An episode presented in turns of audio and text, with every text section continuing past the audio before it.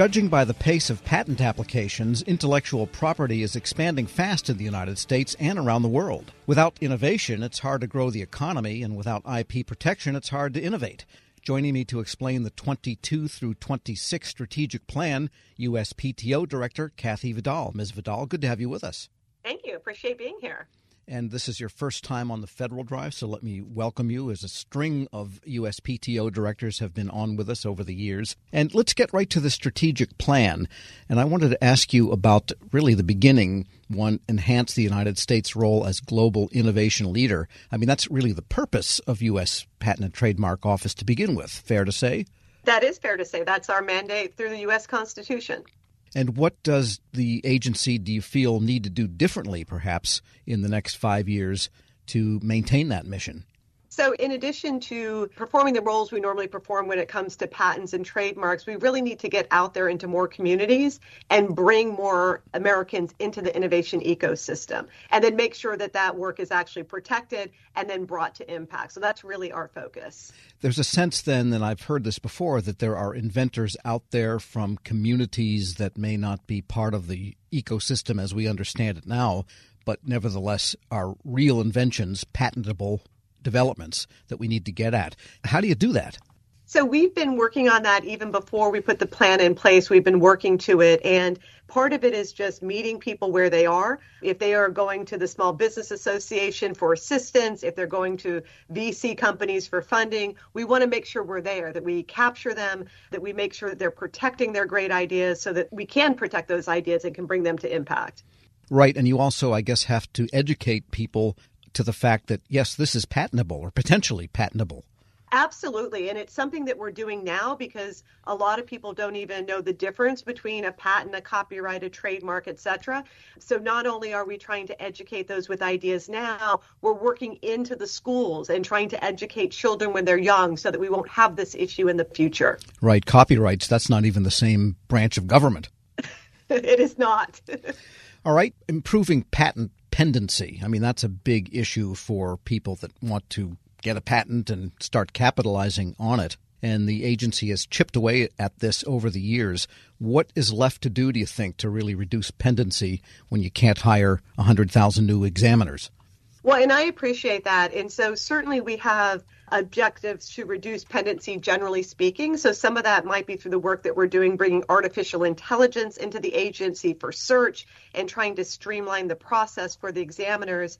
But I'll also say we're launching a number of programs where if you're working in a particular field that we want to make sure we're incentivizing innovation, we will actually expedite your patent at no charge to you. And we are also going to announce soon an expedited program for first time filers who are under resourced. So just trying to make sure that when we bring people in, we can give them the tools they need to succeed. Got it. Because expedited service has been available for a fee for some time, but this would be waived for first time inventors and for which type of other? So uh, right now we have expedited examination when it comes to cancer moonshot type inventions, when it comes to COVID, green technology. These are all areas where we are expediting applications. Got it. And we should also talk about trademarks too. What is the pendency situation there? And is that also an area that's growing the way patents seem to be? So, trademarks has grown a lot in the last few years at a rate that we did not predict. And I think it was because of COVID, everybody was staying home. They had great ideas and they started to market their products on the internet. So, we've seen an explosion in terms of trademark applications that has impacted pendency. Right now, that's something that we're working on basically weekly to try and figure out new ideas on how we can bring that down. I imagine the internet is really a kind of maybe a factor that promotes new applications, but also is a place for great potential for abuse of both patents and trademarks. It is, and we're seeing those types of abuses more on the trademark side than on the patent side. We've definitely sanctioned a number of companies that have held themselves out as even being the USPTO or you know otherwise abusing the process. So that's something we're working on and trying to be very diligent about. You know, the more we can sanction and remove some of those trademarks that should never have been filed, the more we can clean up the register and reduce our pendency. We're speaking with Kathy Vidal. She is director of the U.S. Patent and Trademark Office. And let me ask you about the personnel front for a moment. There have been some expansions in the ranks of examiners, but is the strategy mainly to make them more and more productive given these new tools and artificial intelligence, prior art searches can be speeded up in all of this? Or do you have authority and plans to expand their ranks also? So we are continually hiring in terms of patent examiners. So certainly we are expanding their ranks as well as trying to make the process smoother for them. And we are really working across the agency to figure out what suggestions our own employees, our own colleagues have for that. So uh, really looking forward to implementing some of that. And what did you find about the workforce when you arrived? This is one of the most skilled workforces I've ever worked with. And it's just incredible the passion that they have and how brilliant they are. And they want to solve for the same things we're all trying to solve for in terms of you know, bringing more innovation to impact and making sure the system that we have on our end works for everyone, that it's accessible to everyone. And by the way, I made an assertion in the opening here that intellectual property in the trademark area and especially in the patent area is accelerating. And my evidence for that was having attended the ceremonies to mark the 10 millionth patent. It took almost no time. We're up to 12 or 13 million, I think, now. And it took a couple of centuries to get to that first 10 million. So, am I accurate in saying that? On the patent side, it's a little bit more stable. It's not completely stable, but it's not accelerating at the high pace that we're seeing on the trademark side. Actually, trademarks did accelerate and it's stabilizing as well. So, our goal really is to get out there and bring more people into the system so we can actually accelerate that at a higher pace. And your strategy mentions protecting patents from fraudulent and abusive behaviors. A number of years ago, the big worry was the patent trolls that would collect patents and then charge people for actually doing something with them. I guess that problem kind of got legislated and policied to some minimal degree. What can you do now for protecting patents from fraudulent and abusive behavior? Anytime you have rules, people are going to find out how they can use them to benefit them, whether that's abusive behavior or whether it's just behavior that doesn't really achieve our goal, our mission and vision. So we are looking for where we're seeing that type of behavior so that we can rectify it. I will say we have seen some entities trying to claim micro or small entity status in order to get around that. We've seen some abuses when it comes to patents being challenged at the PTAB. So we're just keeping a key eye on all of that to make sure that we're adapting, we're creating policy to basically shore up any loopholes. Right. And of course, the purpose of a patent is to benefit society with innovation, but also to reward and incentivize those that do innovate and that gets to goal four, which is bringing innovation to positive impact, including helping people pursuing IP protection identify available funding sources. Explain how that works. So, one of the issues is a lot of people patent and then they may not have the entire support to be able to bring those ideas to impact. So, through our Council for Inclusive Innovation, which I vice chair and the Secretary of Commerce chairs, our We Women Entrepreneurship Initiative, through all of that, we're focusing just not on training around intellectual property, but trying to really help people with the entire ecosystem to A, teach them about innovation, incentivize innovation, especially in key technology areas, teach them about intellectual property, what intellectual property they have, but then also make sure that that good work brings those great ideas to impact. So whether it's with the WIPO Green Initiative, where there's a you know a marketplace for ideas around green technology, whether it's a great work the deputy director is doing around tech transfer and trying to get out into more universities so that people have more support around tech transfer, whether it's through the work I'm doing with the venture capital community to figure out how we can collaborate more together so it's a one-stop shop when it comes to innovation. I sense a theme throughout this entire strategic plan and that is that you want the agency to be more than simply a processor and decider of applications, but to really make sure that the I don't know, the system of innovation and funding and realization and capitalization is known to people before they get to the patent phase, such that you can make sure that innovation not only happens, but then gets patented. Exactly, because if we don't meet people early, it's going to be too late, as, as you know, especially on the patent side of things. So we see our lane as being quite broad that, you know, we're here to incentivize innovation for, as you said, the good of the country, for job creation, for economic prosperity. And so we're lifting ourselves to play that broader role and to work across government with the other agencies as well, like SBA, Minority Business Development Agency, and also with stakeholders and venture capitalists in the private market to make sure that as an ecosystem, innovation works. All right. My guest today is Kathy Vidal. She's director of the U.S. Patent and Trademark Office. And let me ask you about the idea of customer experience. Every agency is talking about that, and it takes whatever form that agency has. What constitutes customer experience besides pendency, speed up, and lower prices for applicants? I mean, what else do you mean by that? So part of what we mean is, you know, we want to meet people where they are, and that's not just geographically, it's with the language we use. So we're working a lot on plain language to make sure that we're communicating with people in the language that they would use. In addition to that, we're thinking about the feedback that we get from small inventors, from those new to the ecosystem, from those first trademarking their brand, and thinking about how we can reshape the forms we use. So for example, on the patent side, if you send in an application, usually the first thing you get back after your filing receipt is a rejection. If you get something from the government saying you've been rejected, that can mean different things to different people. And really, what we want to do is invite people to have a discussion with the examiner to try and find material that's patentable. So, we are looking at how we can revise all of that to make it more welcoming, to make sure that we're supporting everybody along their journey. And how would you say that the international aspect of this is going? Because patents and trademarks are country specific. And I think we get along pretty well with Japan and the EU nations, but China's a problem. What are you doing on the international front to ensure some sort of harmonization to the extent it's possible? Well, and I appreciate that. So, what we do is we do meetings that are both bilateral between two countries. We've also hosted the trilateral meetings with Japan and Europe recently in North Carolina. We're going to meet with them as well as the rest of the IP5 in Hawaii coming up in the summer because it's an easier place for everybody to get to, including Japan, China, Korea. That'll really be an opportunity to engage in these types of discussions. But I will say we are working on more harmonization, just not procedural, but substantive as well.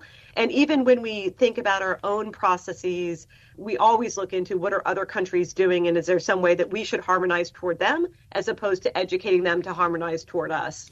And what about the Chinese? Do they say the right things at least when you have discussions with them?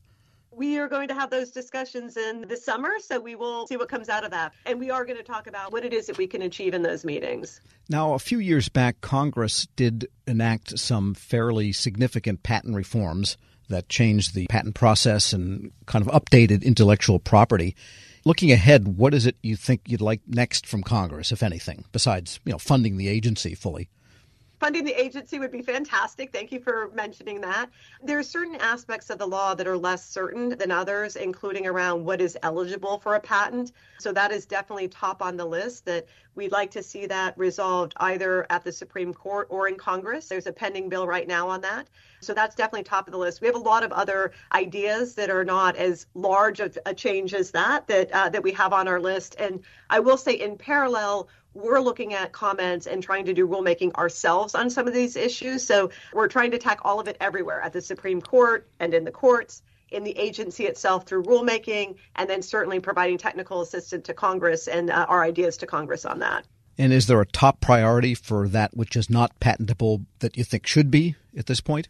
Well, right now there are certain areas like medical diagnostics that are not patent eligible, and I would say that's probably one of the biggest ones that stands out. Beyond that, it's more that there's just uncertainty that you just don't know based on the case law how your case is going to come out, and any uncertainty in the law just drives up prices. It prevents the efficient system from working when it comes to licensing and bringing products to market. I mean, the softwareization of almost everything in the economy and in human life, that's caused a lot of fuzziness about what's patentable too, hasn't it? It definitely has, and that's an area that needs to be cleaned up. And different stakeholders would have different ideas on how it should be cleaned up, if at all. But it's definitely something where we need more certainty. We're speaking with Kathy Vidal, director of the U.S. Patent and Trademark Office, and I wanted to talk to you a moment. You have military background, you have inventing background. Tell us a little bit about yourself.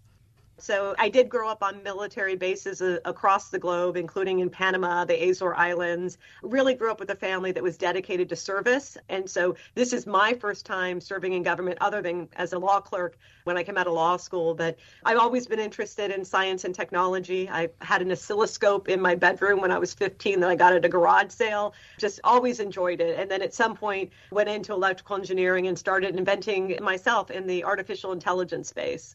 But you don't have patents. I do not. And actually, I was working on a doctorate degree And it turned out that my thesis, which I was going to turn into a dissertation, was it was in the military space, so I couldn't publish. So I couldn't get a patent at that time or actually create a dissertation, which is why I just have my master's instead. Right. Well, there's always time left. You know, after you leave, you might be able to get something in there before it's too late.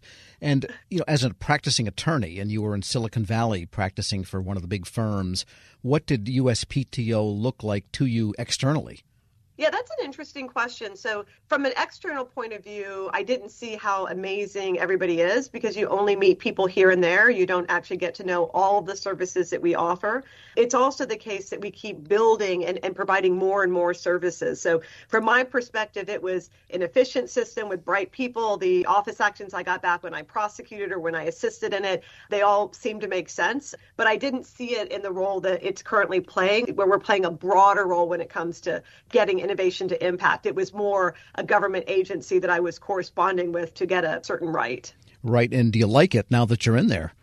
I think it's phenomenal. I could not imagine a greater mission, a greater job to have. The people I work with are so skilled, um, as you you know many of them. They're they're so skilled and so focused on doing what's best for the country. And you know that's what we're going to try and accomplish with this plan that yes it is a right that people get when they apply for them but the whole system needs to work for the benefit of the country.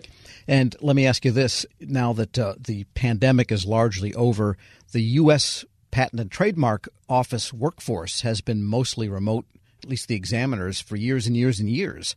So any change happening with respect to remote telework who's in who's out of the office there are fewer people in the office now than pre pandemic. I think a lot of people realize the efficiencies of working at home, the way they could balance their lives better while still achieving all of our goals. So there are many fewer people coming into the office, and it's caused us to also make sure that we're focusing on health and wellness and connectivity and you know all of those great things that are important to any great organization. And as the director, when you come into the office in the morning and you do go into the office, what are the indicators? What do you look at first? I mean, you're not specifically doing you know prior art searches yourself. What are the dashboard items that you care about the most? So there are so many of them. I could take five more shows like this to explain all of them. I will say that this is really 2023 is going to be the year of impact. So last year we did a lot of priming of the pump. We did some interim until final guidance, for example, with the PTAB, the Patent Trial Appeals Board, to make sure that we were solving for things that may have been a little bit uncertain to stakeholders and to make sure that there's more certainty and clarity in what we're doing. We're trying to expand the bar so that more people can practice before us and more people can practice before the PTAB. We're investing in design patent bar because you don't need to have an electrical engineering degree to practice in the design space. So there's a very long list of things that we're doing to move the agency forward. And we primed the pump on so much of it in 2022 in the eight months I was here. And now we're going into rulemaking and trying to formalize some of those things while still investigating other ways in which the agency can be more efficient and productive.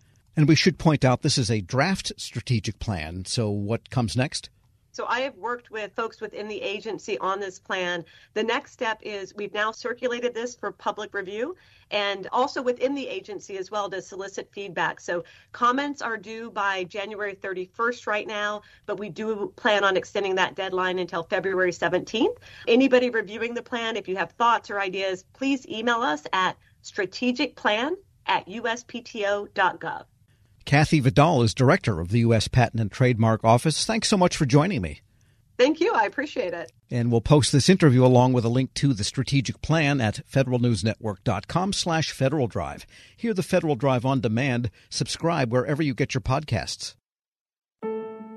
Leadership today, especially within the federal workforce, is being tested more than ever before. Sean Ferguson, Senior Vice President of Government Relations and Chief of Staff to the Office of the Chairman at the Special Olympics, joins host Shane Canfield, CEO of WAEPA, to discuss the importance of leadership, inclusion, and community building. To learn more about how you can get involved with the Special Olympics in your community, visit specialolympics.org slash get dash involved. Hello, and welcome to the Lessons in Leadership podcast. What are some of the biggest lessons that you've learned working with that community? Oh, uh, yeah, almost uh, Shane, it's almost immeasurable. The things I've learned since I've been with Special Olympics. I um, one of the things that drew me to Special Olympics uh, when I made the move over from from the NFL uh, was that my mother, my grandmother, my aunt all took care of of people with intellectual disabilities and and and physical disabilities as well. So all of my life, I was uh, interacting and around um, usually usually young people, but also adults with disabilities and so I, I knew that I knew that work a bit. You know, they they basically were in direct care, and and I will say, and on a obviously will say about my my family, my mother, my aunt, my grandmother, they're saints. Uh, but uh, the the men and women that do take care of people with uh, profound disabilities are are really, um, you know, we we can't do enough to salute them. Um, they're they're really heroes, and um, so I was I was drawn when I I and I just saw that you know Special Olympics was looking for someone, and I thought, well, you know, take a look at it and see, see you know, throw uh, send in my information, and lo and behold, I I, I get hired, and um, I learn uh, every day almost something from especially from our athletes. Uh, we're blessed to have a number of athletes that work here in our office in washington d.c and you know, uh, Terrell, who who works in in our mailroom, who comes by with packages and deliveries. Uh, if you're having a day that's you know getting away from you and you, you coffee hasn't kicked in, but Terrell comes by, always happy, always enthused, uh, has a has a good story. Like it can just turn a day around for you. And and and you think of I I you know so often when he'll walk away, I'll be like, you know, whatever was bothering me or whatever is you know stressing me out and come on, you know, like look at look at Terrell. Like he he faces everything with optimism, and and and I've seen that also in our going to competitions in throughout the United States and globally. You see people who have had everything stacked against them.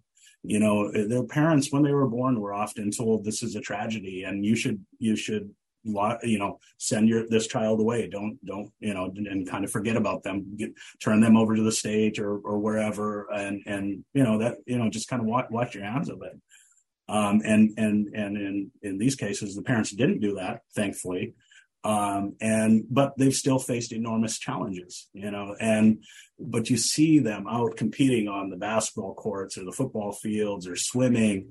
And uh, and and you know besting their times from from their last competition and they're so committed and just keep fighting through all the obstacles that they've had in front of them that are not just on the sports field but also in growing up and finding education and finding groups to be part of and trying to find jobs. And and and I've seen so much perseverance and grit uh, from a- the athletes of Special Olympics that uh, I, I, Tim Shriver, my boss, the chairman, uh, says all the time, and I couldn't agree with him more. Uh, we get more than we give uh, working with Special Olympics. It, you know, we, and thank you for your very kind words about the work I do and we do, but but we're the lucky ones. We, those of us that work here are the lucky ones because I said to someone the other day, you know, the things that I've been able to see and experience with athletes, you just don't get to do that anywhere. That that you know, it's a, and it's so unique and it's so uh, joyful and